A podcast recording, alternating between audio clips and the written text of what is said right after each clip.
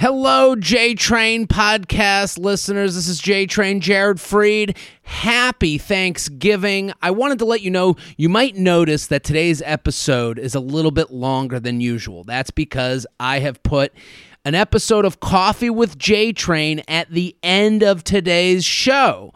What's Coffee with J-Train? Coffee with J-Train is the Sunday podcast that I do on Patreon. Patreon is a great platform where I'm doing 3 extra podcasts a week for $5 a month. It's a step up from here. This is the, the free version, and that's the pay for play. So Coffee with J-Train is legitimately my favorite thing to do every week. It's very personal to me. I'm very open on it, and people seem to really enjoy it. This is an episode from 2 weeks ago. I talk about the movie Heavyweights. I talk about Chinese food. I talk about the closing of a comedy venue that I used to do open mics at, and I wanted you guys to take a look because, happy Thanksgiving. People need more stuff to listen to. And also, I want you to sign up for Patreon. Patreon.com/Jared Freid. This is a little taste. Patreon.com/Jared Freid. $5 a month gets you 3 extra podcasts a week. This is Coffee with J-Train. This is one of the 3 I do every Sunday. So I'd love for you to check it out and sign up. Patreon.com/Jared Freid. Otherwise, I'm doing live shows St. Louis, Missouri, and Indianapolis, Indiana. Both of those dates are on my website. I think the first one's December 10th, and the next one is New Year's Eve weekend. So if you're in those areas and you want to come to some socially distanced shows, I hope they still happen. Of course, things are kind of by the moment at this point. So go to my website, jaredfreid.com, jaredfreid.com, jaredfreid.com. But enjoy today's episode. It's the usual J-Train that you know and love. And then afterwards is a Coffee with J-Train. I'd love for you to check it out.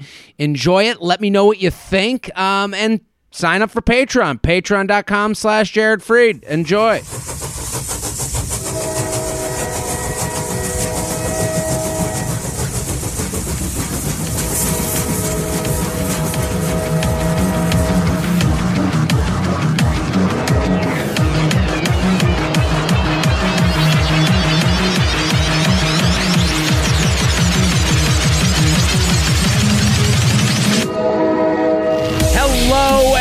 Welcome to the J-Train Podcast. This is J-Train, Jared Freid, coming to you live from Philadelphia, Pennsylvania. That's right, I'm on the road again.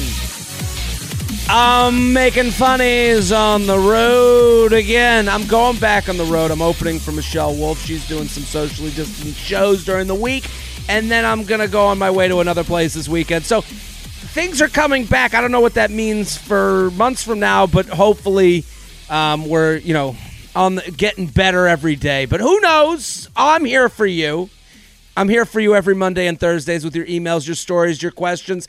And keep sending them in. JTrainPodcast@gmail.com. JTrainPodcast@gmail.com.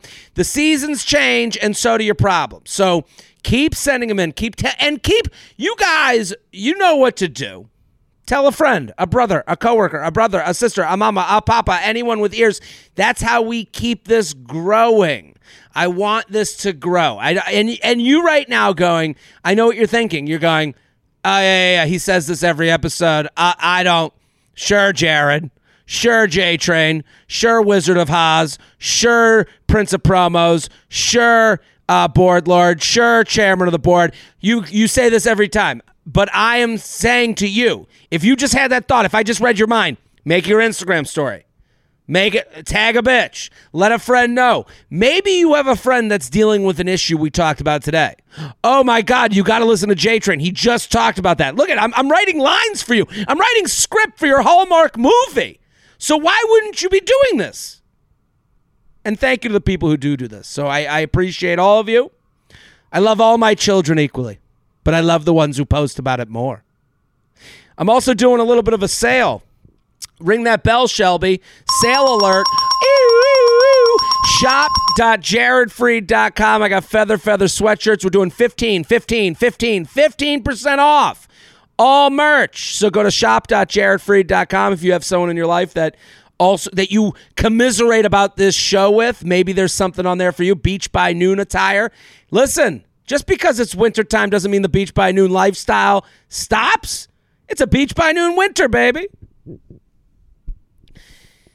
Patreon. These are all ways to, you know, to get more involved with what I'm doing here. Patreon.com/Jared Freid. I'm doing 3 extra podcasts a week for $5 a month. That's a pretty good deal to me.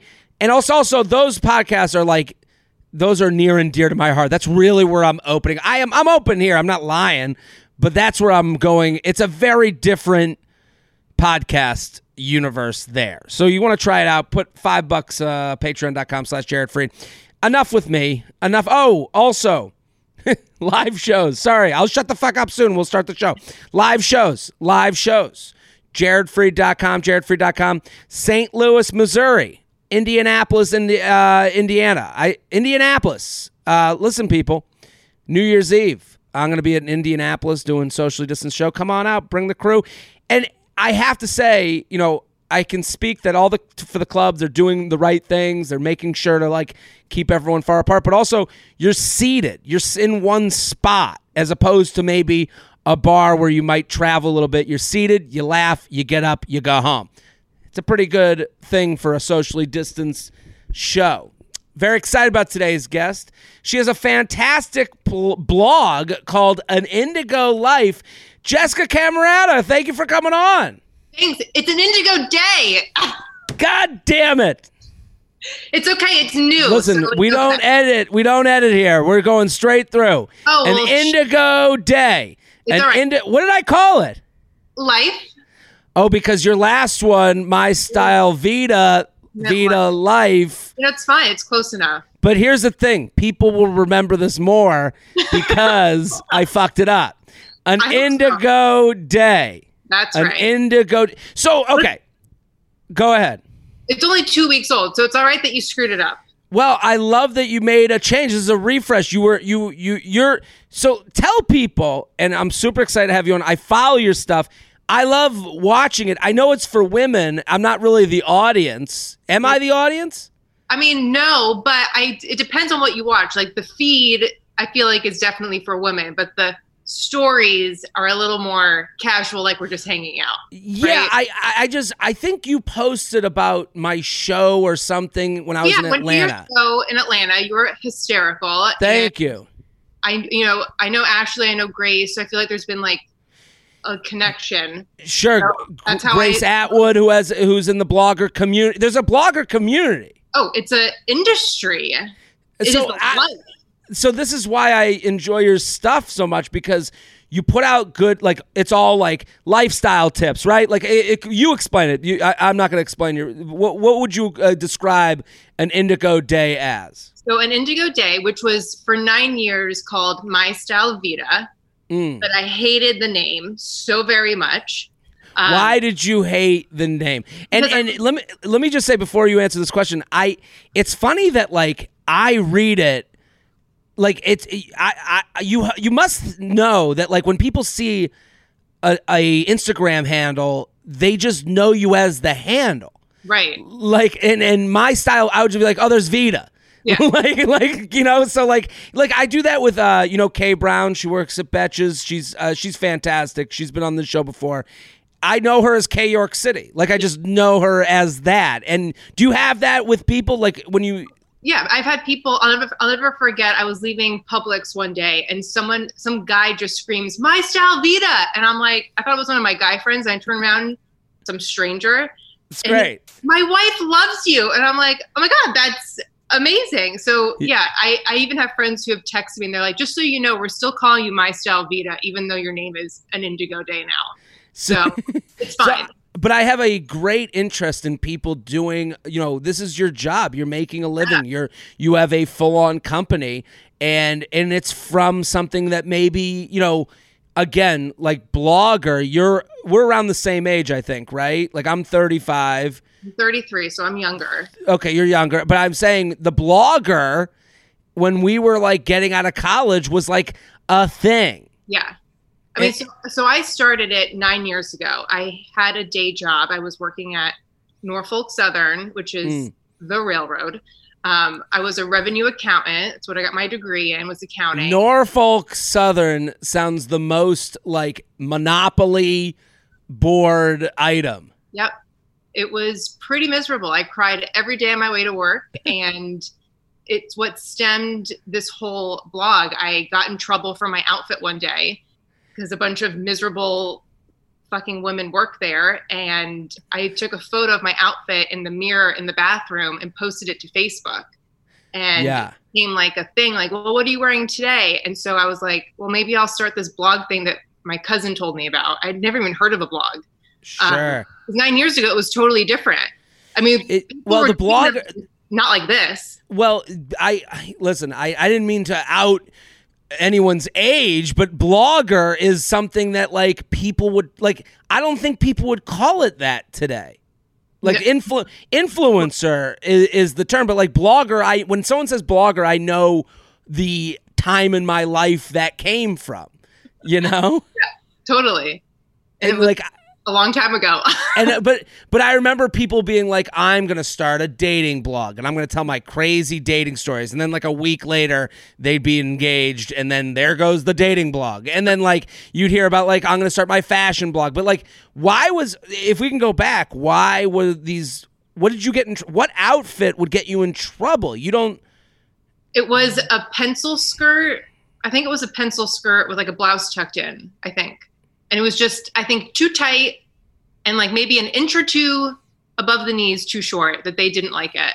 I also got in trouble for wearing the wrong kinds of jeans on jean day. I mean, it's like, who brings you into the office and is like what an HR nightmare in today, right? Awful. Just a bunch of miserable people worked at that company just waiting for retirement. It was terrible. Well, I'm just imagining, I mean, you're working at the railroad. I'm just imagining like a big guy, a big fat white dude with a cigar like, hey, get into my office. We're going to talk about your jeans on jeans day. You're like with suspenders. Like, it was pretty bad. It was pretty pathetic. So that job didn't last very long. Okay. So you post a picture of it and people are just like on Facebook. Is it just like friends and family being like, oh, I love your style? And And I've always been into fashion. I've always loved fashion. I've always loved writing.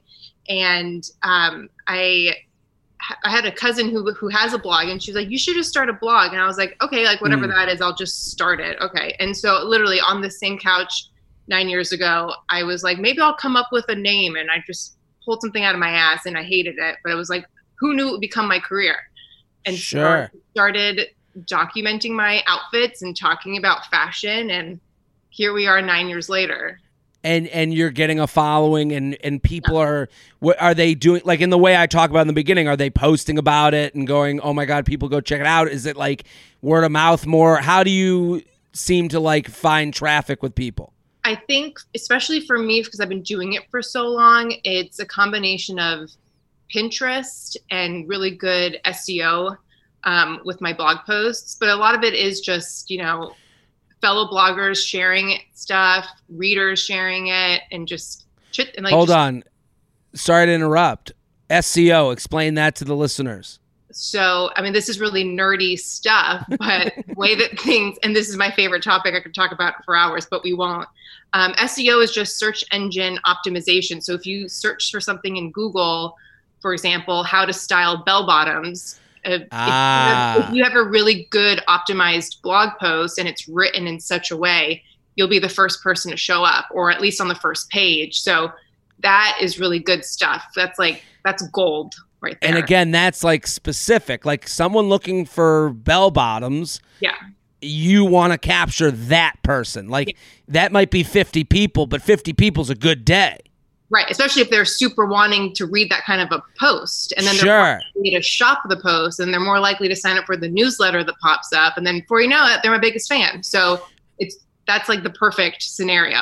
Now, do you have like, I mean, I know from telling people I'm a comedian, someone will go, or like they'll go, so tell me a joke, and if someone says like, or like, I'll get that, and then I'll also get, oh, I heard you have a podcast about where people ask about dating. What do you know about? I get that a lot. What are the things people say to you? So I wouldn't even say it's like my friends or family. It's always first dates from dating apps. Okay.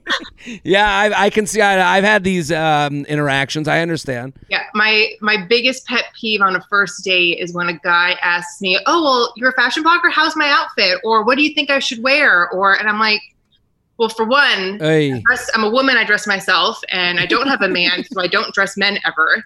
And for some reason that just like really gets under my skin when men ask me that, or they'll also try to tell me that I should start writing about men's fashion as if I don't know the statistics behind my own business and how many fucking men actually read my blog. Well, I would assume they're looking for compliments but I would assume also like the dumbness of that is like, you're on the date with them. Like you thought they were attractive in some way, so like why even like? Right, why doubt yourself? Yeah, like it's not really a good look, you know. No. Yeah, so those questions always drive me a little bananas when someone wants to know, like, or they'll be like, "Well, what's the latest fashion trend?" And I'm like, "There's a million of them, and that's all subjective." And can we talk about other things, like? But I would every day, like, what's going on? But also, I would assume people come to you because they're kind of trendless. Like, I'm not saying you're not trendy, but I'm saying like you have a community of people who see eye to eye with your perspective, and that perspective translates into a fashion, I would assume. Yeah, definitely. I mean, they're coming for advice. And I try to provide, like, my little shtick is I provide practical tips for a more put together life. And that's usually style tips or beauty tips or decorating or whatever. Mostly style though. So yeah, they're looking for that. But I mean, I can't help men is what I'm basically trying to do. I'm sorry. So to the men listening, don't go. You're not going to find bell-bottom tips for men. Right. So, exactly. So I want everyone to go follow because I enjoy your stuff. I love you're again. This is a place to go to for so many resources. So I wanted to bring you on at An Indigo Day, okay? At An Indigo Day. It'll be all over my social media, and you can go to the actual blog that Jessica has at anindigoday.com, anindigoday.com. So go check that. There was another question I had that you brought up when you said SEO, and I'm totally losing place with the question I had. You're talking about Pinterest. Oh, that's what I want to know. I've never even been on Pinterest. Really? It's like a Google search will bring up Pinterest. Right. And like maybe through that, but like how does that world work? So Pinterest to me, so fun fact, I fucking hate Instagram. Like I think it's terrible. I mean, it's what do you hate? What do you hate about Instagram? Is it I think it's the world that it's created in terms of the influencer world. Like there's this very typical basic blonde blogger look, and I feel like a lot of girls, women, young people are just striving to be that, and it's just this fucked up mentality.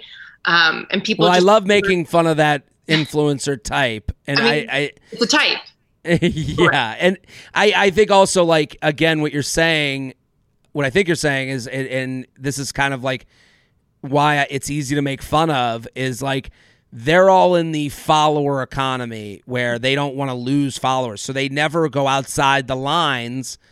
So they all say the same things because it's safe. The same. And they, they just focus on Instagram. They just want to get followers. They'll do loop giveaways. They'll, they'll complain about the algorithm. They'll complain about not getting enough likes. And I'm just like, who gives a shit? If Instagram went away tomorrow, my business still survives. It's still going strong. And that's because of SEO and Pinterest. So Pinterest to me is the absolute greatest. It's basically Google, but with just images. So you can type into Pinterest also how to style bell bottoms and outfit ideas will come up, and you can either just browse the photos or you can click through the photos and land on a blog post or an article about it. I'm sorry if you hear my dog snoring. I just realized I don't. Okay. She's really loud. You have a dog? Let's see it. This is Pork. Oh my God. And I know Pork from the Instagram that you ate, but yeah, so that's Pinterest. I think Pinterest is phenomenal. So Pinterest is like one of my top referral sources, which is great. So you have a Pinterest page. I have a Pinterest page, and I make pins for Pinterest for my blog post. So every blog post has special pins that go to Pinterest and it drives traffic. It's a lot of fucking work. So it's Pinterest, would you say it's there? It's mostly fashion. Like if someone's like everything.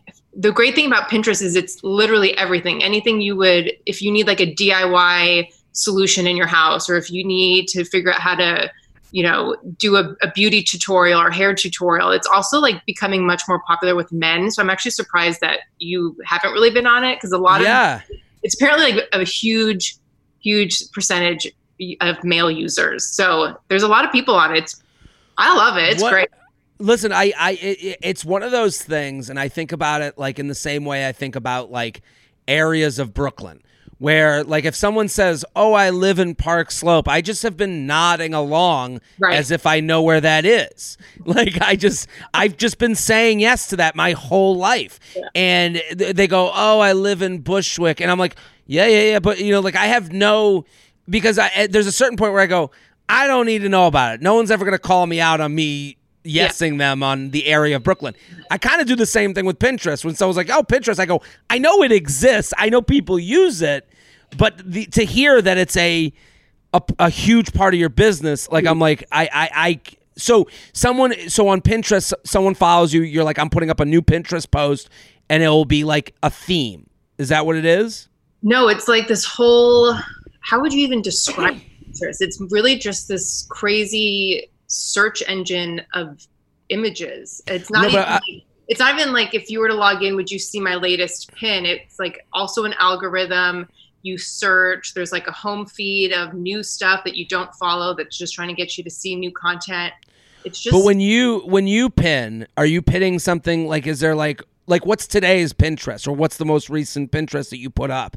Is it under a certain, is it just anything or is it under a certain kind of like what's. So today I will probably, and this is something I actually like, I schedule it out for like weeks and weeks and weeks. I use like a program that does it. Mm.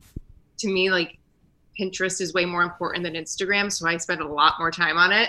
But it just depends. So like yesterday I did a blog post on a fall tablescape and I made 20 different pins for it. And I put it through a scheduler and it's going to like rotate through those pins and schedule them out and push them out to different boards on my Pinterest. So the fall tablescape, that is, so again, that's the kind of, that's the post.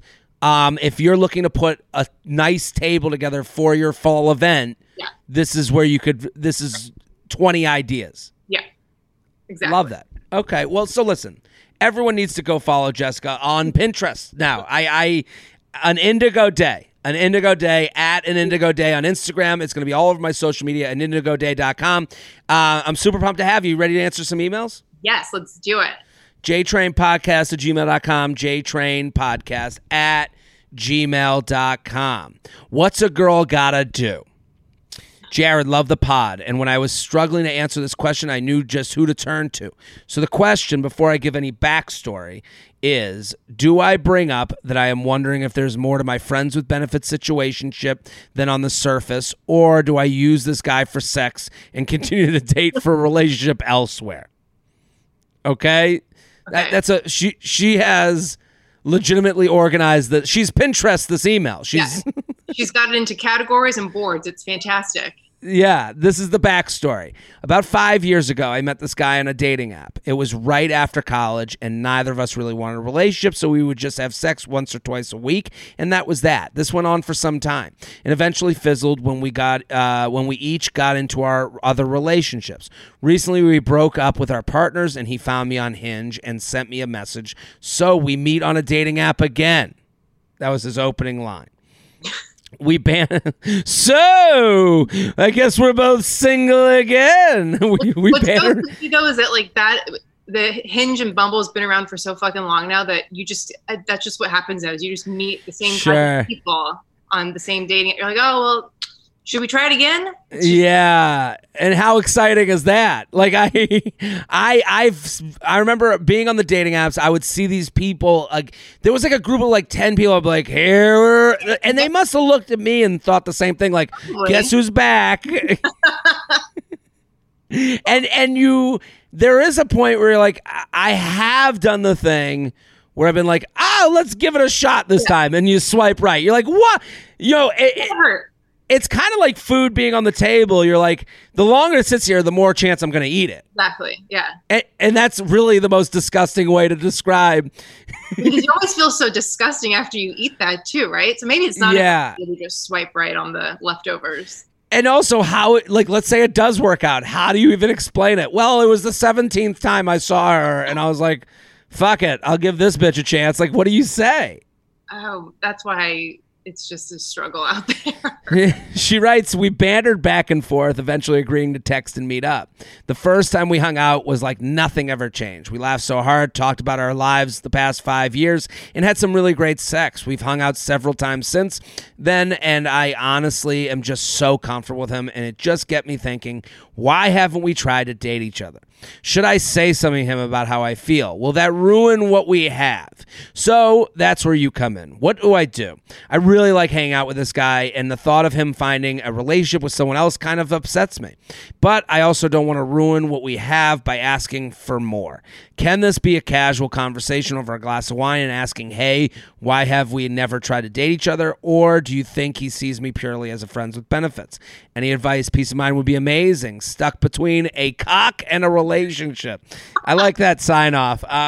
So Jessica, have you been in this situation before? Kind of the guy that comes back in your life. You mentioned being on dating apps. Are you on them now? What's your situation? So my current situation is truly sad and pathetic. Don't say that. It is. There's no dating apps happening. The thought of I can't decide if I'm like, do I go out and date a bunch of people and catch chlamydia, or do I go out to date a bunch of people and catch COVID? Like, which one is fucking worse at this point? There's only two choices. I know. You're only getting chlamydia or COVID. If you leave the house right now, that's the only things that could ever happen. No chance of love, no chance of catching, a good feeling. No, just chlamydia and COVID. That's all that's out there. So currently, there's nothing happening in my dating life, but I have done the whole somebody comes back into your life and you want it to be something, and it definitely never came. It never had the opportunity to come to a conversation, which sucks. It just sort of he ghosted me before we could get to that point. But I think my advice to her is just have the conversation, because if you're really that happy with them, then go for it. What if it's what if it could be the best relationship? And if it doesn't, then fuck it. It's over. And you get to then move on and hopefully find somebody. For sure. And but go back to your story, the guy who ghosted, what happened in that situation? Well, it was a guy from college who we were just friends in college and then just sort of stopped talking. We just, we were never messing around or anything in college. We were just friends. But we sort of reconnected after college from a dating app. Mm-hmm. And we were like, why have we never hung out before? Blah, blah, blah, blah, blah. And we started hanging out and we were hooking up a little bit, but things got weird. And so it just never really. How did they get weird? I knew you'd go there. I'm sorry. Because I think your situation with this guy is very similar to the emailer situation. You could just tell that he was not in it for a relationship. It was just very casual. And there weren't, she mentioned having long nights of conversation and laughter. There wasn't any of that. It was just a lot of texting. And then there was a lot of getting together and having a little bit of fun. So it never amounted to much. And he also traveled a bunch. So it ended up it just kind of fizzled and then ghosted. So yeah. I feel like if he was more involved and we had more of those fun, long nights of chit chatting and wine and gabbing away, that I would have definitely wished that I posed the question, where is this going? Because it was will I ever see you again? Not where is this going when it was with him. Sometimes a question is posed by the actions that someone will allow. And I think that's kind of the situation that this person's in. I think the idea of hey, we do a lot of texting and then it kind of just fizzled. It's well, you know, I think a lot of people make themselves pay for the actions of the past. Yeah. And I think that's kind of what she's doing. She's like, well, we hooked up before. And then he writes, well, so we meet again on a dating app. He's doing that, like these dating apps. And with your situation with the guy from college, the dating apps are kind of an ownership of a thought in your head. Right. Like you are saying, when you guys match on the dating app, the guy from college, you're saying, I find you attractive enough to go out. Why haven't we been hanging out? Like, I had a crush on you in college. Why haven't? And totally. So you kind of have to like try it a little bit, but we never had enough opportunity, where I feel like she has really great opportunities here. And I think she should go for it. I think it could end up being something great. Well, it could. But I think the thought of like, I'm going to scare him away from saying something, like, that's not going to scare him away. All it does is reveal what his true intentions are and the amount of responsibility he wants to take for you. Like, you know, the idea that like, you know, when you guys match on the dating app from college and you go, oh my God, it's not as much, oh my God. It's more, yeah, fine. Okay. We got this out there, yeah. You know, like, and again, there's safety in knowing each other from before.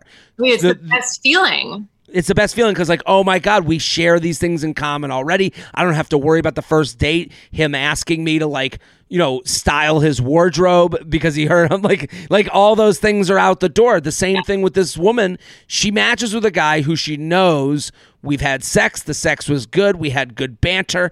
Oh, my God, we're already there. The problem becomes, is he taking advantage of those things that you know each other from? Right. So it's like a lot of people, they're like, well, I'll go back to the thing that's been on the table for so long because it's like, I just know that it's safe. It's not going to upset my stomach. And I know I'll get, you know, the first couple of dates are going to be great. Yeah. She is now realizing she likes him. That's end of story. Right. You like him. Like this whole idea of like, you're going to miss out on something. You're not, this can't go forever. At some point you're going to hate him because you never said something. Right. The friends for benefits, there's always an expiration date on it. I mean, it never lasts forever. So it's just a matter of, let's just say he says no. You're just cutting it a little shorter. That's all. Yes. So when she says, I also don't want to ruin what we have by asking for more, it will get ruined. Sure. The idea that you're going to ruin it. Yeah. There's like, just like you said, there's an expiration date. This is going to go bad at some point. Yep. And it's like, do you want to ruin, we say this on You Up podcast, you know, more recently, do you want to ruin your month or ruin your year? Like It's a choice between the two. So like the idea, can this be a casual conversation over a glass of wine? Sure. My thought on that is to say, hey, the idea that you guys are like just hanging out now. Hey, I'd love to do a date this week. Like that is an action. That is not a question. That is saying what you want. Right. I would love a date this week. Well, I can't do this week. Let me know when. He's going to either make the date or he's going to ask for something below that date. Yeah. You can say no to the option. And then when he says like, hey, do you want to come over tonight late? You go, hey, you have to be positive with it because I think like hating him for trying to do what he's been doing. Right, what you've agreed to do for a while. Yeah. Like you got to let him know the rules have changed and you have to like, when I go to a restaurant and they're closing, they don't say it to me because like I'm an asshole. They go, hey, we close at 9:00. And I go, oh, I guess I should be earlier next time or I won't come back at all. Right. You know, so I think you have to let them know that the hours have changed on your restaurant.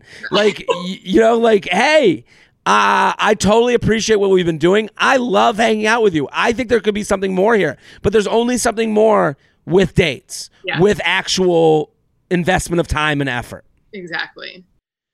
The J-Train podcast is brought to you by MeUndies. The holidays can be the most stressful time of the year. If only there were some bearded man with a bottomless bag of everything you need to cross off that list. Thankfully, our friends at MeUndies have the next best festive thing. MeUndies curated a list of the stuff your friends really want this year so you can soften the holiday stress. What's the saying? Work softer, not harder. Their micro modal is not only super soft, but breathable, light, and impossibly cozy. And it's made from beechwood trees. What's better than that? It's everything you need to have a stress-free and comfortable holiday. Gift some me time with MeUndies, sustainably soft undies, PJ sets, slippers, and more. I have the MeUndies sleeping shorts, and I have to say they're the most comfortable thing I've ever put on my body. It is like I'm draped in a genie satin, you know how a genie will be like on a satin pillow? That's what it feels like, these shorts. And they just drape over your body, and they are prime for couch time. I love them so much. I put them on and I didn't take them off for a week. And then Jess was like, okay, come on, let's make a move here. You can also gift a membership with MeUndies gift cards. Their membership is a subscription that sends new pairs right to their doors, so they never have to run out of undies again. With site-wide savings and exclusive sales, they automatically pay less for, well, everything. I gotta say, that's a great gift to somebody. And I've said this before, I love MeUndies, I love their underwear, I love those sleep shorts, but the idea of giving someone a gift that keeps on giving, the gift of a gift card or getting someone a membership that keeps them refreshing their undies with different designs. They can choose the designs, they can choose the sizes, they can choose the look, they can choose the cut, and that's really a fun gift for somebody that you're near and dears. MeUndies has a great offer for my listeners. For any first-time purchasers, you get 15% off and free shipping. MeUndies also has their problem-free philosophy. If you're not satisfied with any product for any reason, they'll refund or exchange it. No caveats, no questions. To get 15% off your first order and free shipping, go to MeUndies.com/JTrain. That's MeUndies.com/JTrain, MeUndies.com/JTrain. 15% off your first order and free shipping, MeUndies.com/JTrain, and have a comfortable holiday. The J-Train Podcast is brought to you by Movement. We all know that 2020 isn't playing by any of the usual rules, and that goes for holiday shopping too. Between shipping delays and the mess and stress of in-store shopping experiences, there aren't great options. But our friends over at Movement Watches have made gifting easy. Movement makes clean and modern watches, blue light glasses, and accessories. Getting great quality and style doesn't have to break the bank. Their Black Friday sale is live right now, so you can get ahead of your holiday shopping with their biggest sale of all time.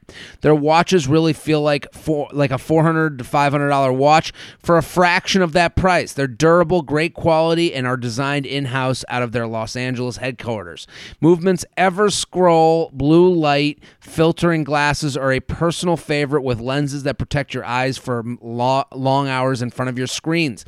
I have the blue light glasses. I have worn them. You've probably seen them on my stories. I love how they look. I feel kind of like a fraud at first. You're like, I don't wear glasses. And then all of a sudden you put them on, you go, ooh, this is a whole new me. But you know what I loved about them? My eyes do get tired from looking at the screen. I'm always looking at my screens. I'm looking at my phone all the time. I go from phone to TV to computer, phone to TV to computer, phone to TV to computer. So this really has made my eyes feel better. It's easier to go to bed at night. It doesn't feel, sometimes you get that feeling like they're just worn out from a day of staring at screens, and that's what I love about these blue light glasses, and I bring them everywhere now. Movement makes a great gift. Movement has this super sleek matte black packaging. The packaging is beautiful. Just add a bow and you're good to go. Their products are one size fits all, and their gift guides help you find the right gift that fits their style. Their shopping is fast, and they offer free returns all the way into next year. Not that you'll need it. Check out Movement's biggest sale of the year with fast, free shipping and free returns by going to MVMT.com/JTrain. Let me say that again. M as in Mary. MVMT.com/JTrain. Fast, free shipping and free returns. It's their biggest sale of the year. MVMT.com/JTrain. JTrainPodcast@gmail.com. JTrainPodcast@gmail.com. Here with Jessica Camarata. Go, go, go at An Indigo Day on Instagram, anindigoday.com. Go, go, go. Let's do this email. Okay. Let's do Do mostly women or men write into you? Mostly women. It started with mostly men, and the questions were like kind of in the same way, like changing, you know, if you like, I'm sure, you know, like over the last 9 years of doing your blog, like the audience changes, what they want, what they come there for. So like we were mostly men. Then like more women started listening to podcasts, and then they would find this podcast and they just really enjoyed, like, this is another female email. They just really enjoyed hearing kind of like the other side, and also like the discussion. I think a lot of men, like the discussion of it for them isn't as fun, or it's more simple for them. Like a lot of the guy emails we used to get were like, how do I fuck? Like it was just like pretty plain and simple. J-Train. But the women ones are always like depthy. Like there's stuff to unpack. Like this one's called Dating on Election Day. Like what? She got off her couch on election day? Okay. I mean, J-Train, love your podcast, and you've been having some grade A guests lately. Thanks for keeping us entertained. Topical dating questions. What do you think of a significant other who won't share who they voted for? We've been dating since January. We've had some charged discussions about politics this year. We ultimately have the same core values, but while I'm more inclined to think politics can make a difference, he tends to think all sides are the same and equally bad. Anyways, he's refusing to tell me who he voted for. I'm really agitated at the way he's been so dismissive. He'll just be like, I don't need to have an explanation. I'm keeping it private. While that may make it seem like, oh, he obviously voted for someone you'd be pissed about, or didn't vote at all, I don't think that's necessarily the case. It feels like a power move since he knows how much it's bugging me. I know it's really up to me if this is something that I can be okay with, but just curious about your perspective on it. Thank you for your perspective as always. Now, I think this is a very interesting question.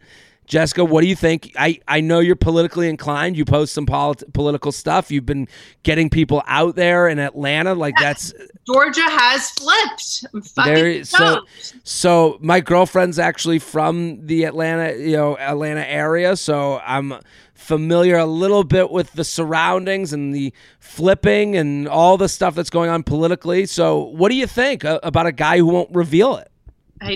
I would dump him because it means he voted for Trump. Okay. That's the only explanation to this question. Because I think she's holding on to it. To me, I mean, I don't know. She doesn't say who she voted for, but it sounds like the way it's written, she's like, there's a glimmer of hope that he didn't vote for. She's saying it. When she writes, I don't think that's necessarily the case. It feels like a power move. Could this ever be that he voted for a candidate she doesn't like? Listen, anybody who is not telling you who they voted for, it's because they voted for Trump. I think that's something we all kind of agree on. I know plenty of those people who won't tell you, or who are like, oh, I haven't decided. And it's like, well, it's pretty fucking clear where you should be going. But I can't imagine that this is a power move that he just thinks it's funny. Is that possible? I guess, I mean, there's a point where the joke wears itself out. You know, like, there's a point, like, I can understand where this is. I could see how this starts in flirty zone, where it's like, I'm not telling you, and it's a joke, and it's an inside joke, and then all of a sudden it's like, hey, fucking give it to me. What's going on here? The issue is really less, I guess, who he voted for, but, like, the idea that you're having these charged political conversations, I think that can be healthy, but I think that also becomes unhealthy when someone's just having them to have them. Right. I think I think good constructive political conversations are great. I am open to having them. I have learned from people on the other side, and for a backstory, I've even mostly voted Republican and have recently become a diehard Biden fan. But I think that there are good conversations that can happen, but like a charged political conversation, that doesn't sound very fun at all. I'm sorry to interrupt. The one thing I will say is I think that's an interesting perspective, where you voted Republican in the past. Yeah. You are now a huge Biden fan. That some would say, like, I think the fear is, and I'm sure you've dealt with it, like, people attack people for even changing. Yeah. Oh, I got attacked. I remember when I shared that information. I also shared the information in 2016. So because I live in Georgia, we're a red state. In 2016, I didn't like either one of them. I was probably going to vote for Trump because I was like, oh, cool, a businessman. But then he said, grab him by the pussy. And I was like, nope, not happening. Okay. And I didn't really love Hillary. So I was like, you know what? It's a red state. Nothing's going to fucking change. So I wrote my dog in. And the hate messages I got for that were ridiculous. So it happens. But also why I've been more vocal this year is because I think it is important. And look what happened in Georgia. So it is important. And I learned my lesson. So don't fucking DM me about it. Well, I think what you're saying is actually like the idea that what you're saying is brave is crazy. Yeah. But it is because people feel the need to like backtrack, and it becomes this like they want to take the moral superiority to you. They'll say, well, you wrote it in your dog, so what could you know? As if there's such a thing. And like we see these memes all the time. Like I saw this meme and I loved it where it was like, let's appreciate changing your mind when presented with new information. Like that is the idea of having critical thought and changing your position after thinking things through and being presented with new ideas and new information, and then I think I kind of live in this world of net positives. Yeah. Like, what's the net? Is there a net positive, or is what you're doing net negative? And attacking you for having a past, like as if you're the presidential candidate, like is net negative to me. Like you've come to someone's side, and it's like this happens in dating. This happens in politics, where it's like once a cheater, always a cheater. Well, the situation was this and this and that, and I made a mistake. I don't want to cheat on anybody, but now I'm with this person and I've fallen in love and I feel so differently about, I can't even imagine cheating now. Like, again, that's in the same way. Like, where are you going to not, let's look in the world of net positives or net negatives. Are you going to not speak to someone who has cheated before? Right. If they're made for you? Like, so I'm with you. I like the idea of having rational thought. I think when you're someone in this email not revealing to your partner, you're not really looking for net positives. Right. And I just don't understand why. I mean, she must know how he voted if they've had these political conversations, because typically you're leaning a different way or you have a different opinion, and it reflects typically who you put on the ticket. So I think she needs to ask herself, does it bother her who she voted for? I don't even think I think it's super annoying he's not telling her. I can't imagine dating somebody who wouldn't tell me who they voted for. I mean, I also don't want to date anyone that I have even a thought where they're doing power moves. Yeah. Like, if there's ever a thought that crosses my mind that my girlfriend is trying to, like, get hand in the relationship or have a power move or hold something over my head, that's not healthy. That's not fun. That's not a conversation. I do believe, and I do believe everyone has their list of things they look at. Like with you saying, like when you say in 2016, I didn't vote, like because I'm thinking this is a red state, whatever. And it's like a list has been made. Your list is different than my list. So the idea that's like, listen, I'm positive there's people that voted for Trump that listen to this podcast because it's, you know, quite literally 45% of the country or whatever a percentage of the country, 48%, whatever it is. So the idea that like, how do you get better off, you know, talking to people, understanding that their list doesn't really, you know, their list, a lot of people, if someone said to me, I make more money for my family in a given year because I voted, I would go, okay, I understand how you came to that conclusion. I wouldn't say, well, you're a racist. I think like they've overlooked things. Yeah. But that makes up their social makeup. So like, and again, someone could look at me and go, "Wow, Jared, you're just okay with race." I'm not saying that. You know, I'm saying I understand. I can understand when someone votes based on one thing. Totally. And I've had good conversations with readers who said, you know, I'm a one. What's the word I'm looking for? One topic, one issue voter. Is that what it is? Yeah, single issue voter, something like that. Yeah. I've had people tell me, you know, I'm pro-life, so I'm just always going to vote that way. And there's nothing else that's going to chip away at that for them. And I don't understand it, but it's it's how they are. It's who they are. It's what they are just so diehard about. And you just kind of... But that I can understand more than someone goes, but what about this? I'm like, I'm not... No. Be the one thing. Yeah. Or don't try and like catch me in some sort... Like this is...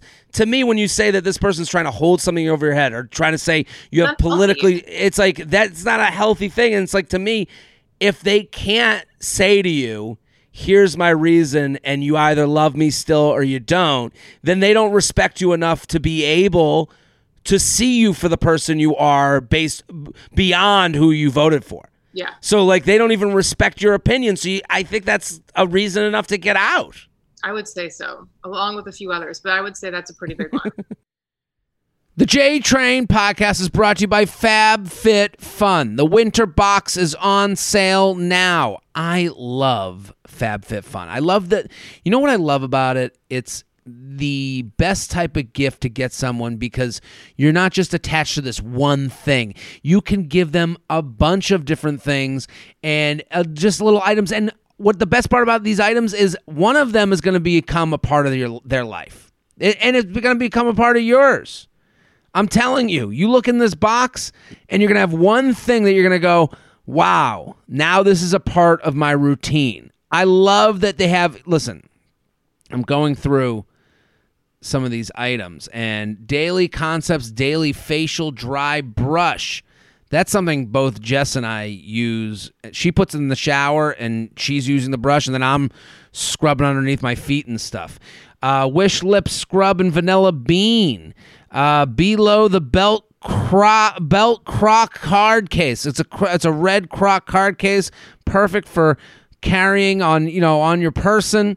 Look at this, cutting boards, a set of 4, a non-slip back and grip so you can cut your veggies, fruits, and more with ease. See, there's so many. Apple cider vinegar dry shampoo powder. This is, you know. What I love about this is there's so many different things. Cabin socks, flight mode, skincare, high altitude hydration mask, Dr. Brandt skincare, Poroderm abrasion, Lucky Brand solid brush scarf. They got ceramic mugs from Lily Pulitzer. They looks like a sorority girl, these mugs. I got to say, I love what FabFitFun does because if you're going to do it for yourself, it allows you to not feel so guilty about getting a bunch of stuff in one package. And maybe one of those things, I'm going to say to you right now, one of these things is going to be a part of your life. And it's all stuff that you pass by in the store and you kind of feel like, do I deserve it? Should I buy it? Should I get it? And FabFitFun puts it in a huge package to make you feel good about what you're getting. And also, what a great gift. So you're not... You know, someone's going to open this up and they get to have that moment. I love nothing feels better than when I watch Jess go through a FabFitFun box. I love watching her pick it out, see the things she loves, see the things that are good, see the things that are new, and she picks through it. It's like a raccoon going through the trash can. I love it. FabFitFun is passionate about showcasing amazing women. There are 16 female-founded brands are in the winter box this season. You can choose from a wide variety of products when you order. I went through all the products. You can get seasonal must-haves without leaving home. Is this your first box or your 12th box? Box or no box this season? Tell listeners why you're a fan. I'm a big fan. I've said I'm a huge fan. I'm a huge fan of FabFitFun. You know this. I just like the idea of getting a big box of stuff where you can feel good about something can become a part of your month and another thing can become a part of your life. And order your winter box today. Sign up now so you can snag amazing products like the Marshmallow Blanket or Laura Geller Cinnamon and Spice Eyeshadow Palette when you customize. So you can customize. It's not just, you're not just stuck in one box. You can go through all the little, you know, pick and choose. And it's like being in a store from the comfort of your own couch and the safety of your own home. Use coupon code JTrain, JTrain, JTrain. That's coupon code JTrain for $10 off your first box. FabFitFun.com. That's coupon code JTrain for $10 off your first box at FabFitFun.com and customize the best gift you can give yourself. JTrainPodcast@gmail.com. JTrainPodcast@gmail.com. Here with Jessica Camarata. Go at An Indigo Day. AnIndigoDay.com. An Indigo Day on Pinterest. I'm just learning about the great world of Pinterest. It's great. Let's do this email. We want to do the email? Yeah, let's do it. Okay. So this would be a question that might annoy you on a date, but it's a question that came into this podcast. This is an advice podcast. Okay. Do you think, it says, I'm a 34-year-old guy. Do I need a skincare routine? Yes. Best. Survive this long. Oh, I love this question because I love skincare, and I think men should most definitely have a skincare routine. Do you have a skincare routine? I have no skincare routine, and it bothers my girlfriend and my perspective because every woman I've ever dated has a bed skincare routine, okay? Yeah. I have no skincare routine, but look at, like, I feel pretty confident in my skin. I know a lot of people, I appreciate that, but I know a lot of people don't have confidence in their skin, are looking for ways. I mean, you've helped people, I'm sure, over the blog of the last 9 years with skincare stuff, especially when you put, I think the male-female thing to this is actually interesting. Like, because my perspective is stress causes breakouts. So not thinking of skincare routines is why I don't have a skincare problem. Well, not quite. Stress is a small part of it. But so is just, you know, if you touch your face a lot, if you, you know, are out and about, there's shit in the air. Sure. Like the pollution gets in your skin. I think all men should. So wait, you don't even wash your face in like the shower? Here's what I do. And this will bother so many people because I know it bothers my girlfriend. And it's like, I get in the shower, I'll put the shampoo in my hair, and then I take the shampoo, scrub my face with it, and I'm done. And I'm out. That's it. And I'll shave after I'm done shaving. I learned from Queer Eye growing up that after you're done shaving, you should just rinse your face with cold water because it closes up the pores or something. Yep. And that I learned that from Queer Eye like years ago. And I've taken that information and I've run with it. So I do it after I shave. And that's pretty much it. Well, listen, not everybody has great skin. And if this guy maybe has a few blemishes or just wants to try to get into a decent skincare routine, because listen, I will say you men are so lucky in that you age really well and you guys look better as you get older, whereas women, we just don't, and it sucks, and that's why we're so obsessed with skincare. Well, also, the makeup must play a big part in this. You're putting things on your face. Shit in your pores constantly, so you've got to clean it out. But, I mean, you still, I think, everybody should at least do three things. Okay. So you should cleanse your skin, which if your shampoo is your cleanser, then go with it. I don't know what to tell you with that one. And then if you really want to amp up your skincare routine, using a toner is one of the like secrets to a skincare routine. And so whatever your shampoo didn't get off of your face, the toner will remove any excess dirt, dead skin, etc. Then is it before bed? After you wash your face. Anytime you wash your face, you do it right after. And then after that, you can use a moisturizer with SPF. So you should be using a moisturizer with SPF because that, for one, skincare is a thing. I mean, skin cancer is a thing. I agree. I'm with you. Yeah, I'm not a skin cancer denier. So I do think every guy should be using some sort of moisturizer with an SPF in it. And if you can do those three things, and you can cleanse in the shower, you don't have to like do it at the sink or whatever. Do it in the shower. And then tone and then moisturize with SPF. So I think this is this is what An Indigo Day is all about. This is the type of lifestyle information that we would go to you for, and I appreciate this. Have you ever met a guy where you think, oh God, he needs toner? Like, have you ever like, you know what I mean? Like, I haven't. You're fucking right.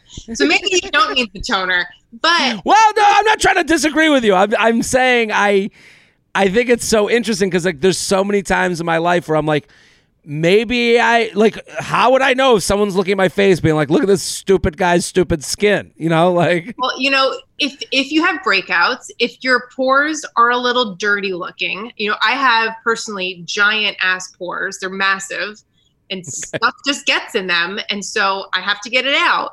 And it requires. I didn't even know you could have big pores. Oh, my pores are gigantic. They're disgusting.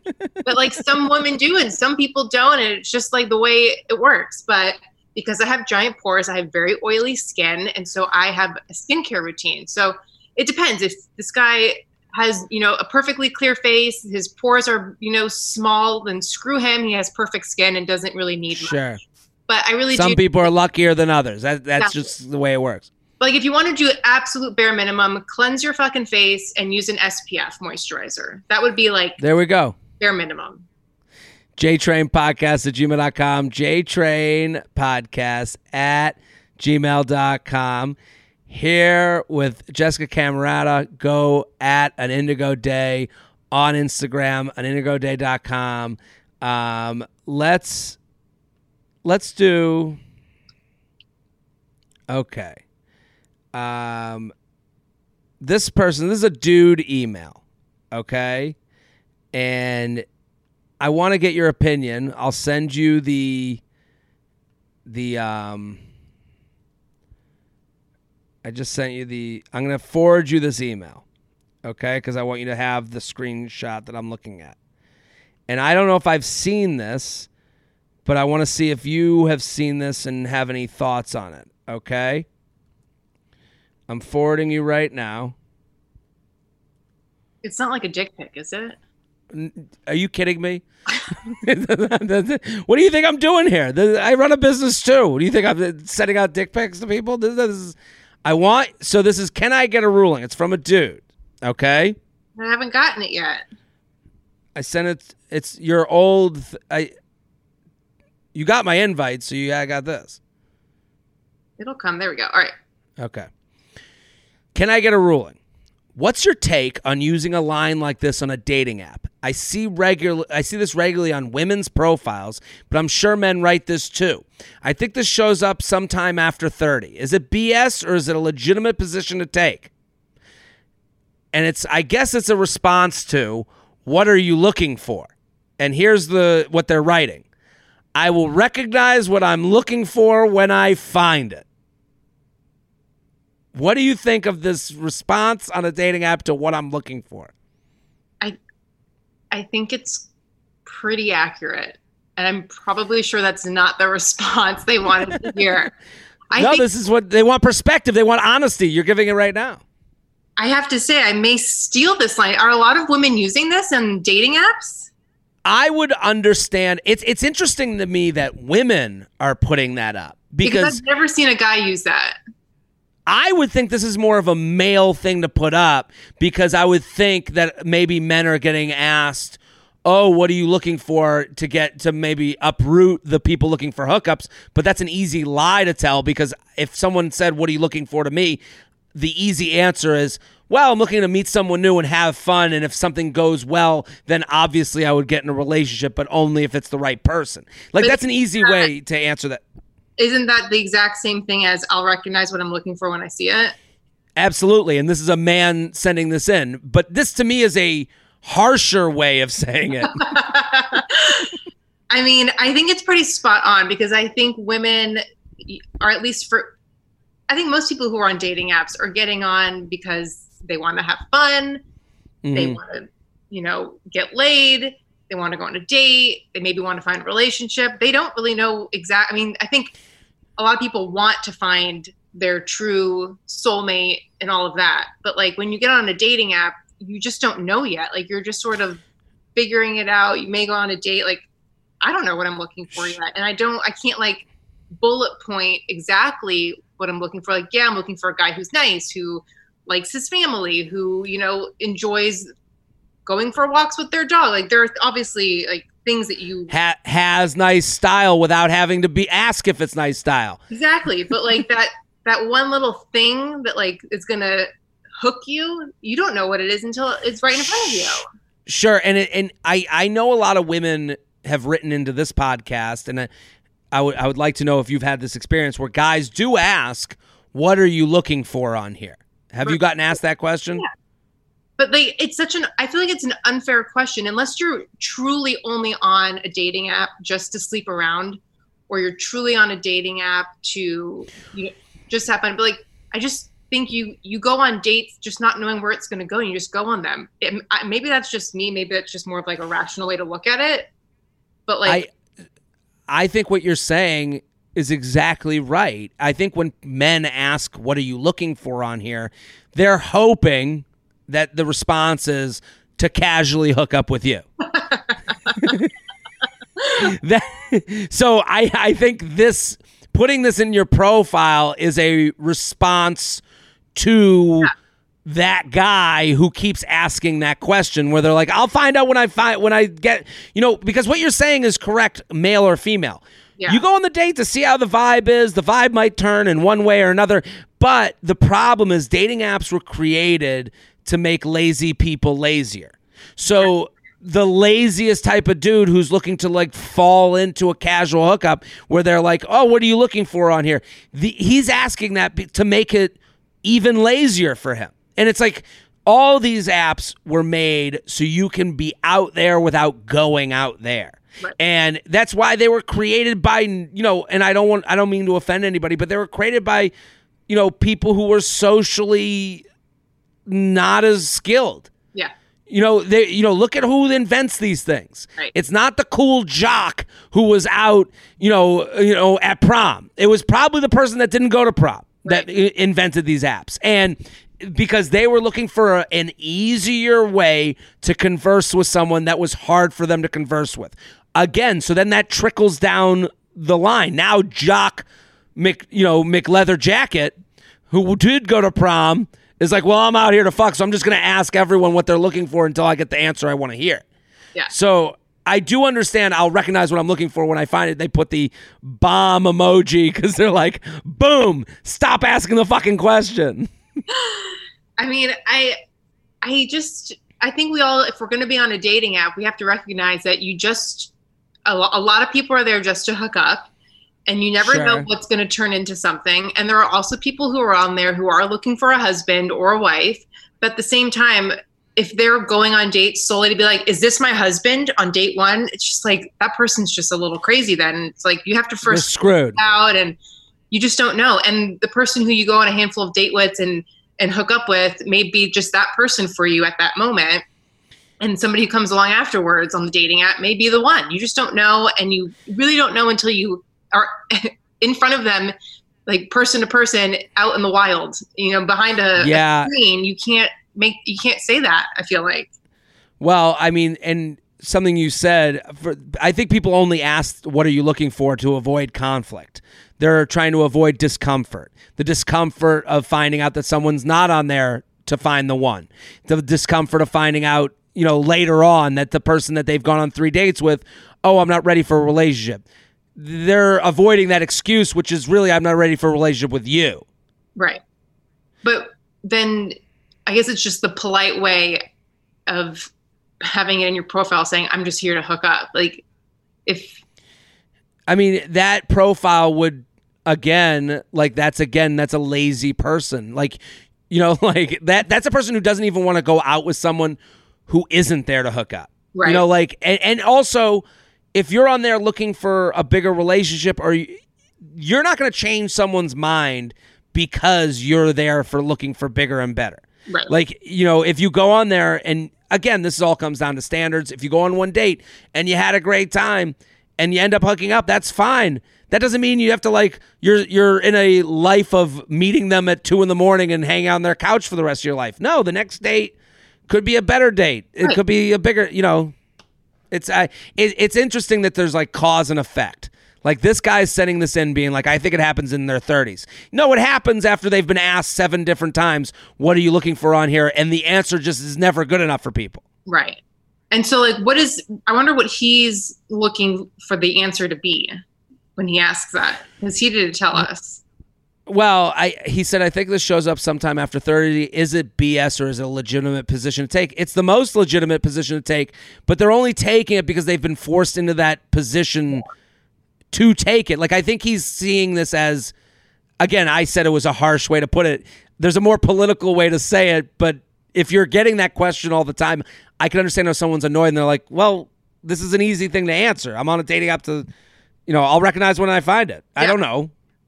I think she should choose a different prompt in the dating app so that, like, if you're a woman and you have that in your dating app, I think you should pick something else that better reflects your personality, your morals, your values. Like, I think you're wasting space with that too. I think any amount of, like, if someone asks you, what are you looking for on here? It's okay to not answer that person and move on. Like, they're obviously someone that you shouldn't maybe even talk. If you're annoyed at that question, then you're annoyed with the person who would ask it. So it's okay to, like, disregard them and not answer. I agree with you. Like, let's look for the positivity in the profile. Let's find a way to make the profile so glowing that that someone gets to know you a little bit more and is attracted to, like, going out with you. Right. And so they want to, like, talk to you and are intrigued by you. That's the whole goal of a dating profile, is to try to get interest. That's not super fucking interesting. And get interest from people that you would want interest from. It's okay. I think a profile also is good to, like, get rid of some people. Oh, totally. It's a way to filter out the things that don't align with you. So I think I think if women are using this, I think they should delete it and change it to something better. Like, be better than that. Male or female. I think that it goes for both. Like, I think any amount of negativity, and this, I know they don't mean it to be negative, but it does come off negative. Yeah. In a sense, totally. JTrainPodcast@gmail.com. JTrainPodcast@gmail.com. Jessica, this was so fantastic. Thank you for doing this. I had so much fun. This was great. This is great. Everyone at An Indigo Day. AnIndigoDay.com. Go follow. Go get involved. It's going to be all over my social media. I know I fucked it up at the beginning. I'm sorry. At An Indigo Day and AnIndigoDay.com.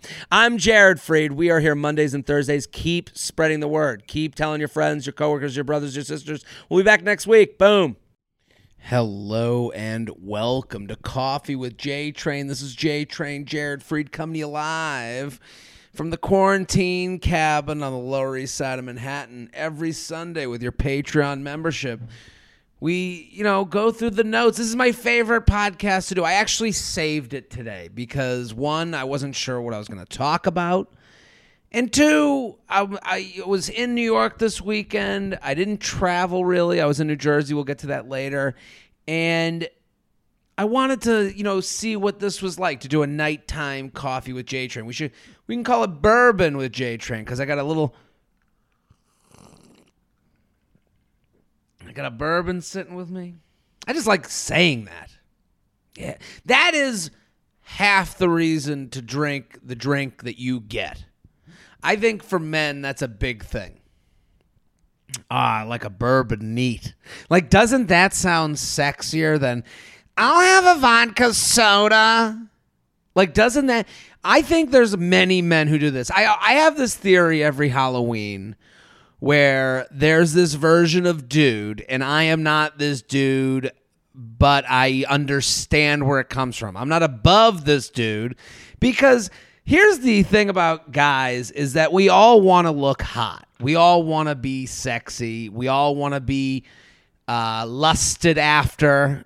We just don't want to admit that we're attempting to be lusted after. We want to look good. And it's really kind of funny. Like every guy you're seeing out that you're like, look what he's wearing, or look what he's done with his hair, or look at his eyebrows. He thinks... that will get him laid. There's no dressing for other friends with me. And so I can't understand. So I don't think it's that way for other men as well. I can't speak for everybody, but I can say, again, I say this on the podcast all the time, I'm closer to someone's feelings than I'm not. I'm 10% away. I'm dressing to look good so that I, see my girlfriend's face kind of turn. That's why I had the mustache for a while. I walked in the bedroom with a mustache and Jess looked at me like I was a piece of steak, just licking her chops. It was gross. No, I'm kidding. I felt wronged by the look in her eye. No, I'm just saying, this is what... men do this. So my theory with Halloween is that and I tweet this every year, and it never does well. And it never does well as I think it's true, is that there's this dude that will dress up as a pirate because he wants to look sexy. That's the only reason to dress as a pirate. You put on eyeliner. You go, oh, my eyes kind of pop with this. You put on the bandana. You got the open shirt. You put on a bunch of jewels. You look like Mystery, the pickup artist guy. That's why Mystery the pickup artist dressed like that. That's what men think look good. We think an open shirt with a few rings on our finger, like, we are idiots. But I'm just saying, that's why. And look, you have to look for the pirate every Halloween. That is a dude who's attempting to be hot. There's no funny pirate. There's just brooding, hot, sexy Johnny Depp pirate. The same goes, I think, for alcohol choice. I'll have a beer. I'll have a Budweiser. Like, there's a certain brand of dude who's making those decisions based on an aesthetic. What speaks to women? That's the answer to all your... What do women like? This is the answer to all your questions. Why is he driving that car, he thought? A woman would like it more than the other one he could afford. I'll have a bourbon, neat. So I'm drinking a bourbon, which sounds cooler than it is because I'm drinking it going after every sip. Does that make sense? Does that show on podcast? Making a Jewy face every time, like, oh, it tastes kind of fine. I like a bourbon when the ice melts a little bit and it gets a little watered down. That's the way. That makes it sound less sexy. I'll have a bourbon on the rocks, but let the rocks melt a little bit, so that a little bit of water gets in the bourbon so that I don't make an icky face when I drink it. Man, I could ruin anything. Coffee with J-Train. Bourbon with J-Train every Sunday. With your Patreon membership. I mean, I spend probably 90% of my time online right now looking at, social media stuff, making judgments. And then about 10% of my time is a little bit of retail therapy. I like to look. I'm a big fill the cart, decide not to get it guy, because I don't know if it's going to fit. So I've been, again, many of you may know that I have been, the last 6 months or so, I've started buying old Super Bowl hats. And some of them I love. I'm looking at one right now. This one with the teal on it and the big XXX on the across the front is a beautiful looking hat. Love this hat. I started looking at Rose Bowl hats today, and some of them are very cool. And I see one that I want, but then Jess gets mad at me. We're in the zone where it's like, what else? We have nowhere to put things. We have nowhere to go with some of these items. So I know that if I order the hat, I'll have to open it in front of her and she'll get mad at me and say, we got to throw away all the hats. And like, that's where the discussion goes. So that's holding me back. Jess and I, about two and a half weeks ago, we were watching the movie Heavyweights. If you don't know the movie Heavyweights, it's on Disney Plus right now. It's a fantastic movie. I know every line from the movie. I know even the cheesy lines that make you cringe a little bit. Like, I know every line because I've seen it 1,000 times. It's about it's about a fat camp that gets taken over by Ben Stiller, who's a crazy fitness guy. That's the whole premise. And they have to defeat him, and then they take over the camp, and they eat all the candy. And it's a movie that there's no way that could be made today. There's no way they could be like, okay, we're going to have a fat camp, and then there's going to be a fitness guy who makes fun of them for being fat, and then they take over the fitness guy, and they rule. And the thing is, like, I understand that it couldn't be made in 2020 just because of, like, the feelings that would get hurt. But it is an inspirational story. These guys, even though it lives in a reality where it's like these guys are kind of the nerds, and they're going to take over, and they're going to win the day, and they're going to learn something about themselves. Does these movies even exist anymore? The fact that we can't, reality is how you learn the lesson. That's how the fact that you can't have a fun movie about a fat camp, because even the phrase fat camp feels offensive. Me saying it, I feel like someone's going to go, Jared, it's called Overweight Workout Summer Program. Like, I feel like it because, and again, I don't know if I'm being fashioned by these people that don't really even exist or what, but I if you can't have that movie, then how do you, I guess the feedback would be that knowing that you're the underdog. There would be a kid out there that could be overweight and not know the underdog. And then this movie would teach you that you are a loser. Like, I guess, which is a horrible moment if you're just walking around. That kind of happens in the movie. Gerald Gardner, he is coming home and they're like, hey, you're going to go to, and they're like, hey, we're going to, they show him a video of the camp and he's like, wow, this camp's pretty cool. And then they get to the part where they're like, it's a fat camp. And he goes, are you sending me to fat camp? I'm not fat. And you're like, and that's like the whole joke is that he's finding out he's overweight in this moment. So we watched this movie. I love this movie. You should all go watch, Heavyweights. It's on Disney Plus. It's fucking hilarious. It's ridiculous. Ben Stiller is perfect. Ben Stiller basically plays the same part in Dodgeball. He's doing the same exact character. He got paid twice and no one really even noticed or cared that he did the same character twice in two different movies. So, but his name is Tony Perkis. Okay? Tony Perkis is his name, and it's called the Perkis program. Jess, what's it called on the shirt? What? She's not here listening to me. So the Perkis program, and we're watching Heavyweights, and I'm like, oh my God, I'm getting a Tony Perkis t-shirt. I'm getting the one that they wear in the movie. So I go online, I search Perkis t-shirt. They have them. I found one in a tri-blend, which I've always wanted to try a tri-blend shirt. I've heard that they're more comfortable, looks better on you t-shirt. Again, if any of you have been listening for a long period of time, you know I've been on the hunt for a perfect t-shirt my whole life. I live a life where t-shirts have always been too short or too long and never fit me. So I'm like, maybe this is the one. And I order it. And it comes later than I thought. It took a lot longer, and I'm like, I want to wear this shirt. I want to take it for a spin. And I take it out of the package, and the neck collar is bent. Now you're like, Jared, could you throw it in the wash and see if it would unbend? I did that. Threw it in the wash. It's still bent. There's something.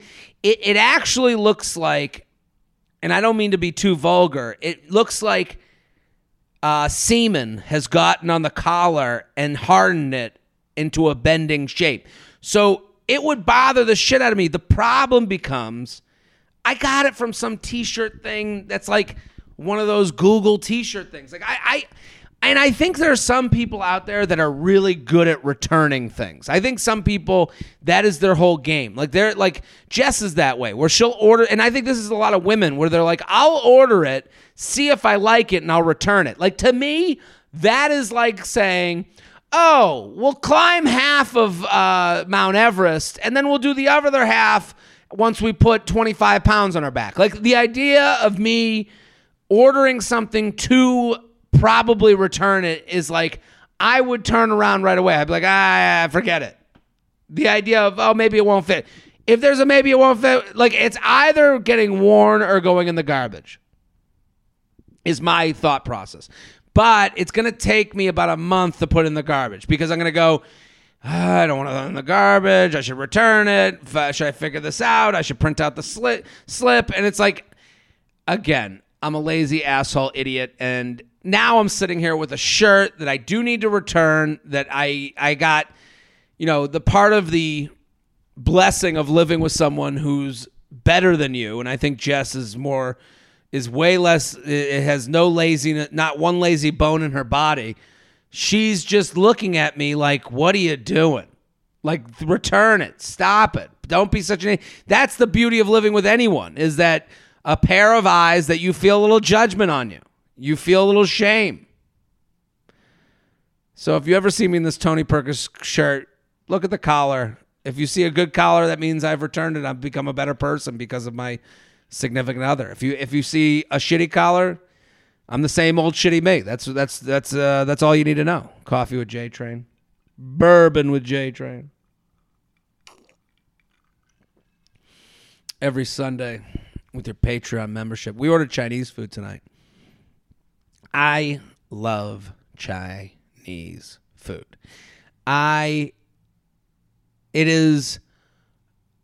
actually depresses me if I have a Sunday night without an Asian food.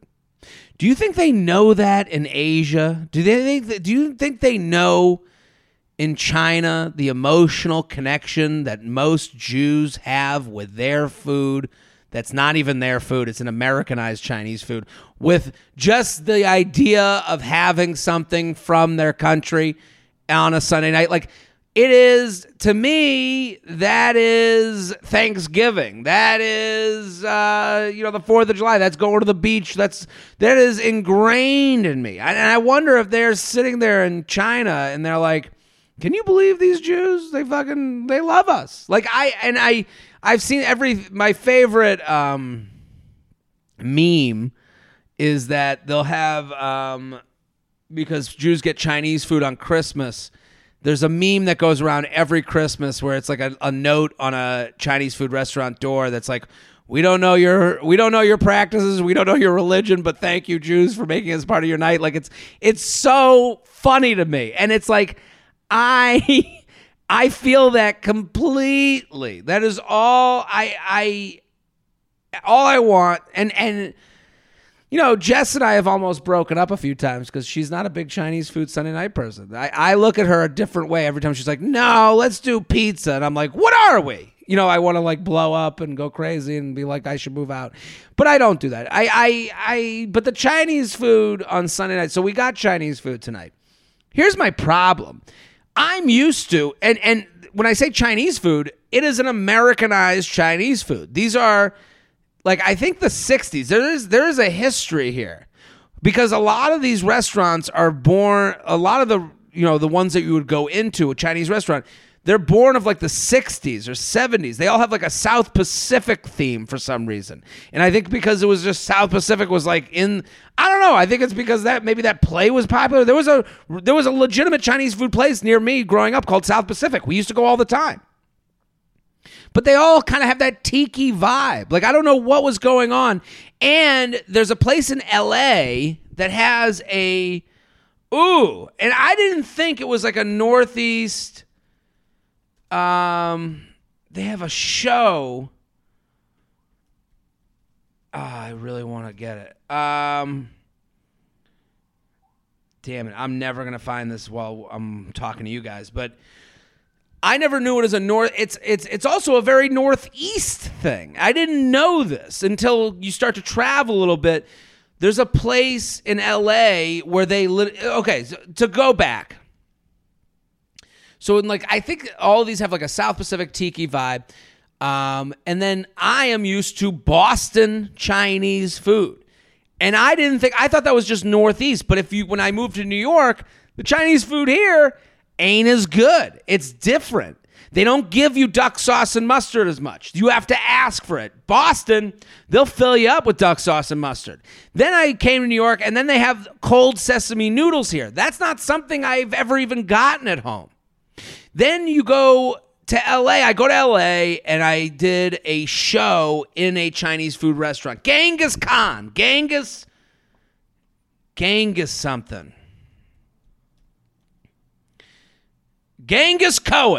Boom. I knew I loved the name. It's called Genghis Cohen. Okay? How funny is that? Instead of Genghis Khan, it's called Genghis Cohen. Because, and it's an Americanized Chinese food, can't get any better than Genghis Cohen. So I want to go to the website. So I did a show at Genghis Cohen once, and I didn't know that I thought Chinese food was just Chinese food. Like, I knew it was Americanized. I knew they didn't have fucking chicken fingers in China. Like, I knew that wasn't something that was going on. And I knew they didn't have duck sauce and mustard in China. I've talked about that here. There's no duck sauce in China. I'm telling you right now, okay?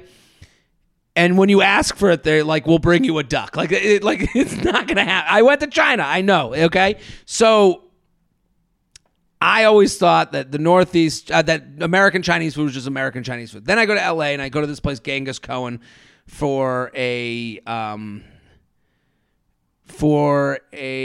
show because they have a stage in the back, and I think it was Blair Saki who has the show, and Greta Van Susteren. No, Greta. I'm blanking on all this stuff. I'm apologizing. It's that bourbon. Greta Titelman, so who's been on the podcast, both her and so they used to run a show in the back of Genghis Cohen. And I always thought, and then I got there, so let's read the description of Genghis Cohen. A Fairfax District original, Genghis Cohen has been serving NYC-style Chinese food to Angelenos and out-of-towners alike since 1983. So again, New York-style Chinese food. Like, that's a crazy phrase. And founded by music producer Alan Rind, this was his ode to a cuisine readily available in his hometown of NYC, but harder to come by out west. Under the current ownership of two native New Yorkers, we look to continue to offer the same level of excellence our customers have come to expect. For years, Genghis Cohen has been recognized for the quality of our dishes, along with our world-famous fufu drinks. With a refined atmosphere and a courteous service, we look to offer you gracious So I walked into here in LA, and I think I was there for a few weeks, and that's why I did the show. And I walked in, and I was like, oh, I feel at home. I felt comfortable. It's crazy to me that that's something that's supposedly so foreign could feel so relatable, so like a warm comforter. And so New York-style Chinese food, I just thought was American. So now here's the problem. You got to give duck sauce and mustard. Like, what are we doing here? And now when you're looking for places to go for Chinese food, it has been a struggle because Jess and I moved downtown. We don't have a place. And when you don't see the place, when you're just seeing the place, you know, the place on your Seamless, it all kind of looks similar. You need to see a storefront. You want to see the people. You want to see what bags it comes in. And you don't want too nice of Chinese food. Too nice of Chinese food, that's not what you're looking for. Also, you don't want too much of a garbage. You want Chinese food that you go, this is good garbage. And I don't mean that to besmirch anybody, but you want it to be greasy enough, but not too greasy. It is the Three Bears situation. Not too greasy, not too not greasy. You want the soup to be good. You want it to come in good containers. You want them to give you a lot. You don't want just like a little Chinese food. No. And it's so, and finally, I think tonight we found the place. Tonight was the night. Shanghai 42. Is that what it was called, Jess? She's still not listening to me. Shanghai 42. I think that was the place that we went to. And I have to say, it's been a 6-month journey since we moved down here. 21. Shanghai 21. Yeah. It's been a journey. And finally, it was funny because tonight, Jess and I looked at each other. We go, this is it. We found our place. And now I'm looking at pictures of it, and it does look like the type of place I would want to go. Wooden tables, not too much. You could sit there, but you wouldn't want to stay there. That's kind of the Coffee with J-Train. Someone listened to what I just talked about with Chinese food and felt good, and someone else was listening going, I don't know what the fuck he's talking about anymore. Coffee with J-Train. Every Sunday with your Patreon membership. I got to say, there's this thing right now. This is the last thing I'll talk about.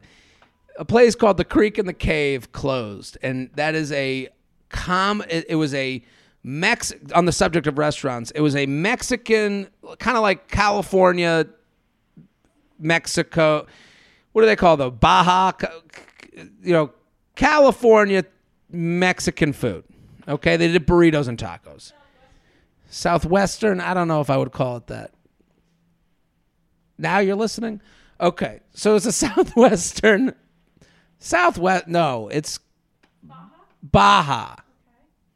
Okay. Am I just using a word because you used it? I don't know. They have tacos and burritos. The Creek and the Cave also had two stages, and it's basically where I would say one generation of New York City comics all started.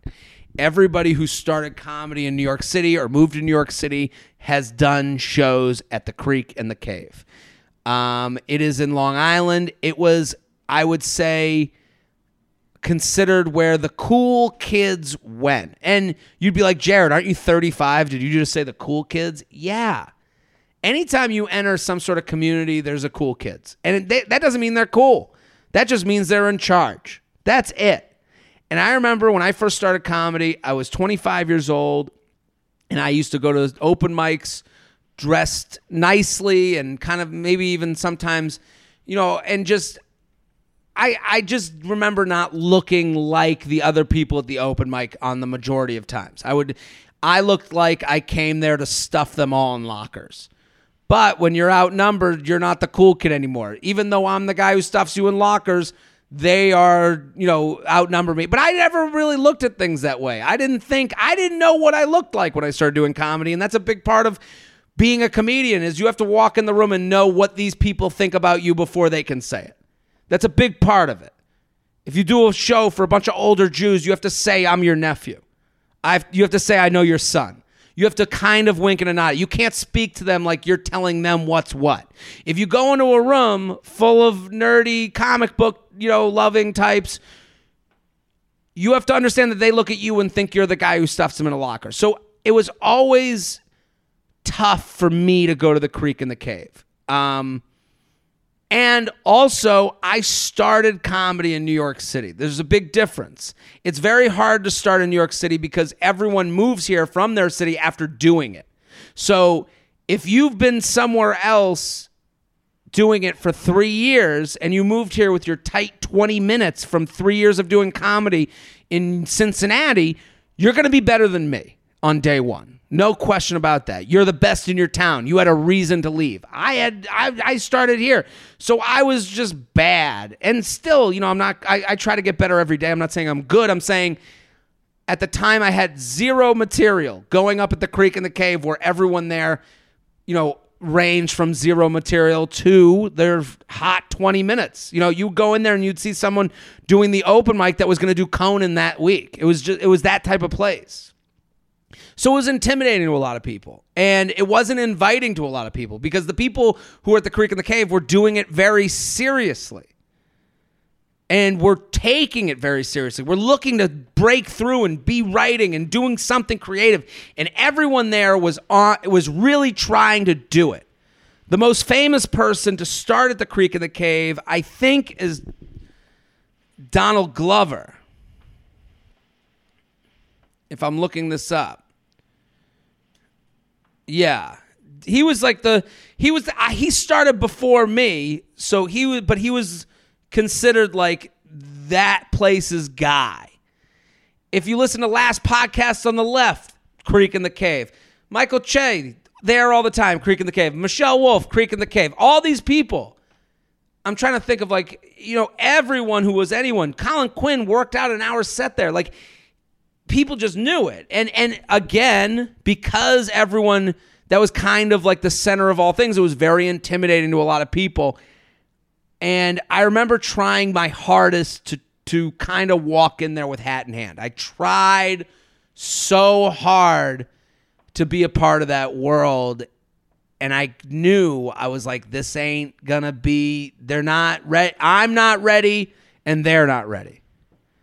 Every time I tried, it felt like I was spinning my wheels, and I didn't have time to convince people that I was going to be funny. I didn't have time to convince people that I should be there with them. I needed to go elsewhere, practice other places, and come back there and choose my spots. But that wasn't going to be home to me, and I've always felt badly it wasn't my home.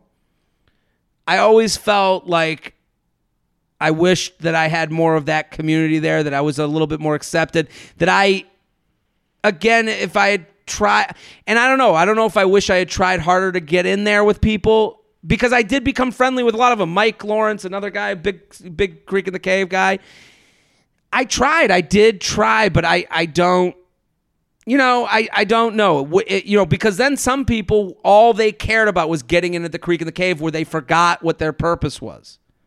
I saw those people too, where they were so hard up to become a part of that community that they stopped doing the other open mics and working on being funny instead of just being funny for that group. And I think this makes sense, because I think the only reason I bring this up is that the Creek and the Cave announced that it's closing this week. And you're going to find this with a lot of places that you have connections to.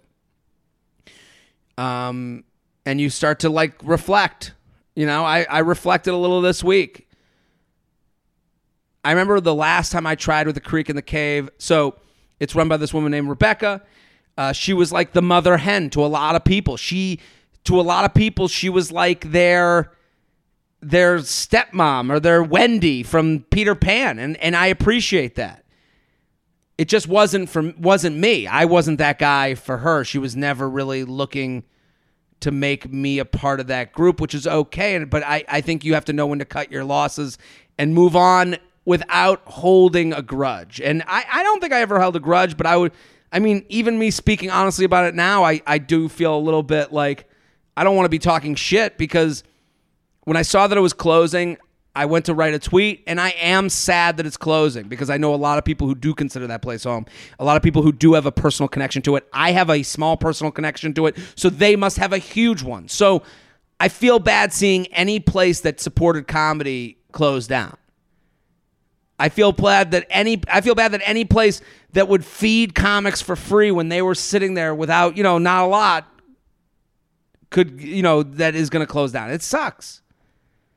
I remember when I was really trying to work my way in there as far as like show people like, hey, I want to be a part of this community. They also booked a show called Cabin. Cabin was every Thursday night, and it was like the goal. That was the show you needed to get on so that you could be funny. I never got booked on Cabin. I was like, I got to get on this show. I got to show people I'm funny. I got to show them that I could get on Cabin. If you get on, there are these small little, thing, loops to jump over, or the whatever to jump over, that you're like, you create in your mind. And I was like, I got to get on Cabin. If I get on Cabin, people see that I'm funny, that they'll want me on their other shows, and they'll know that I'm legit. That was my thinking, even though that sounds stupid right now. And I never got booked on Cabin. Then I was like, okay, well, maybe if I start an open mic at the Creek and the Cave, they'll see that I'm a good guy and that I'm likable and that I'm doing funny stuff and I'm trying and I'm working hard, and then they'll book me on Cabin. So I started this open mic called It Starts at Four, and it was 4:00 every Saturday, and I started with this guy, RG. Him and I were going to do it together, and I was really...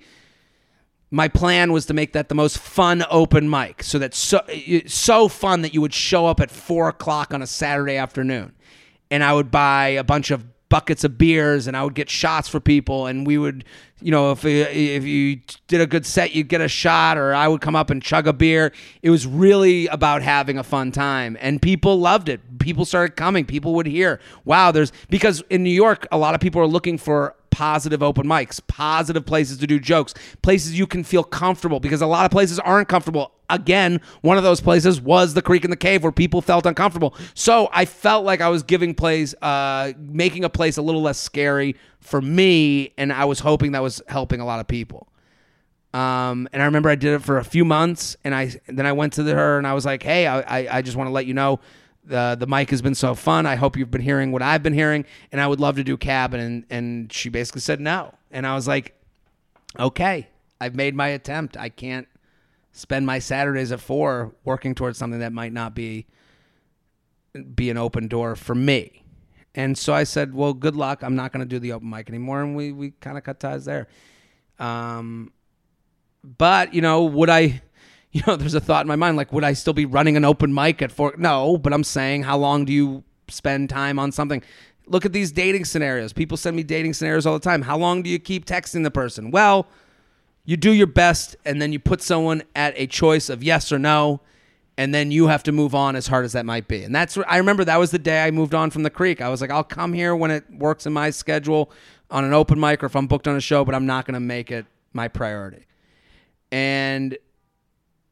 to this week, I saw a lot of people on Twitter like saying, there was half, oh my God, this place was my home, which that is very true. And there was a few that were like people complaining about it, saying it wasn't very inviting. And I remember I tweeted that I was sad, and then it was a lot at home for a lot of people. But, I remember I tweeted that, and then I talked to Jess about it, and she was like, you always didn't like that place. And I was like, yeah, but now is not the time. I appreciate it. Now is not the time. It's like, I'm going to be a phony for 2 seconds. And I don't think I'm being a phony. I do mean what I said. I'm saddened by the closing. It's a place to help comedians. But It's, you know, that's, to me, that's my very honest eulogy for a place that did mean a lot to a lot of comedians. We'll be back next episode. Boom.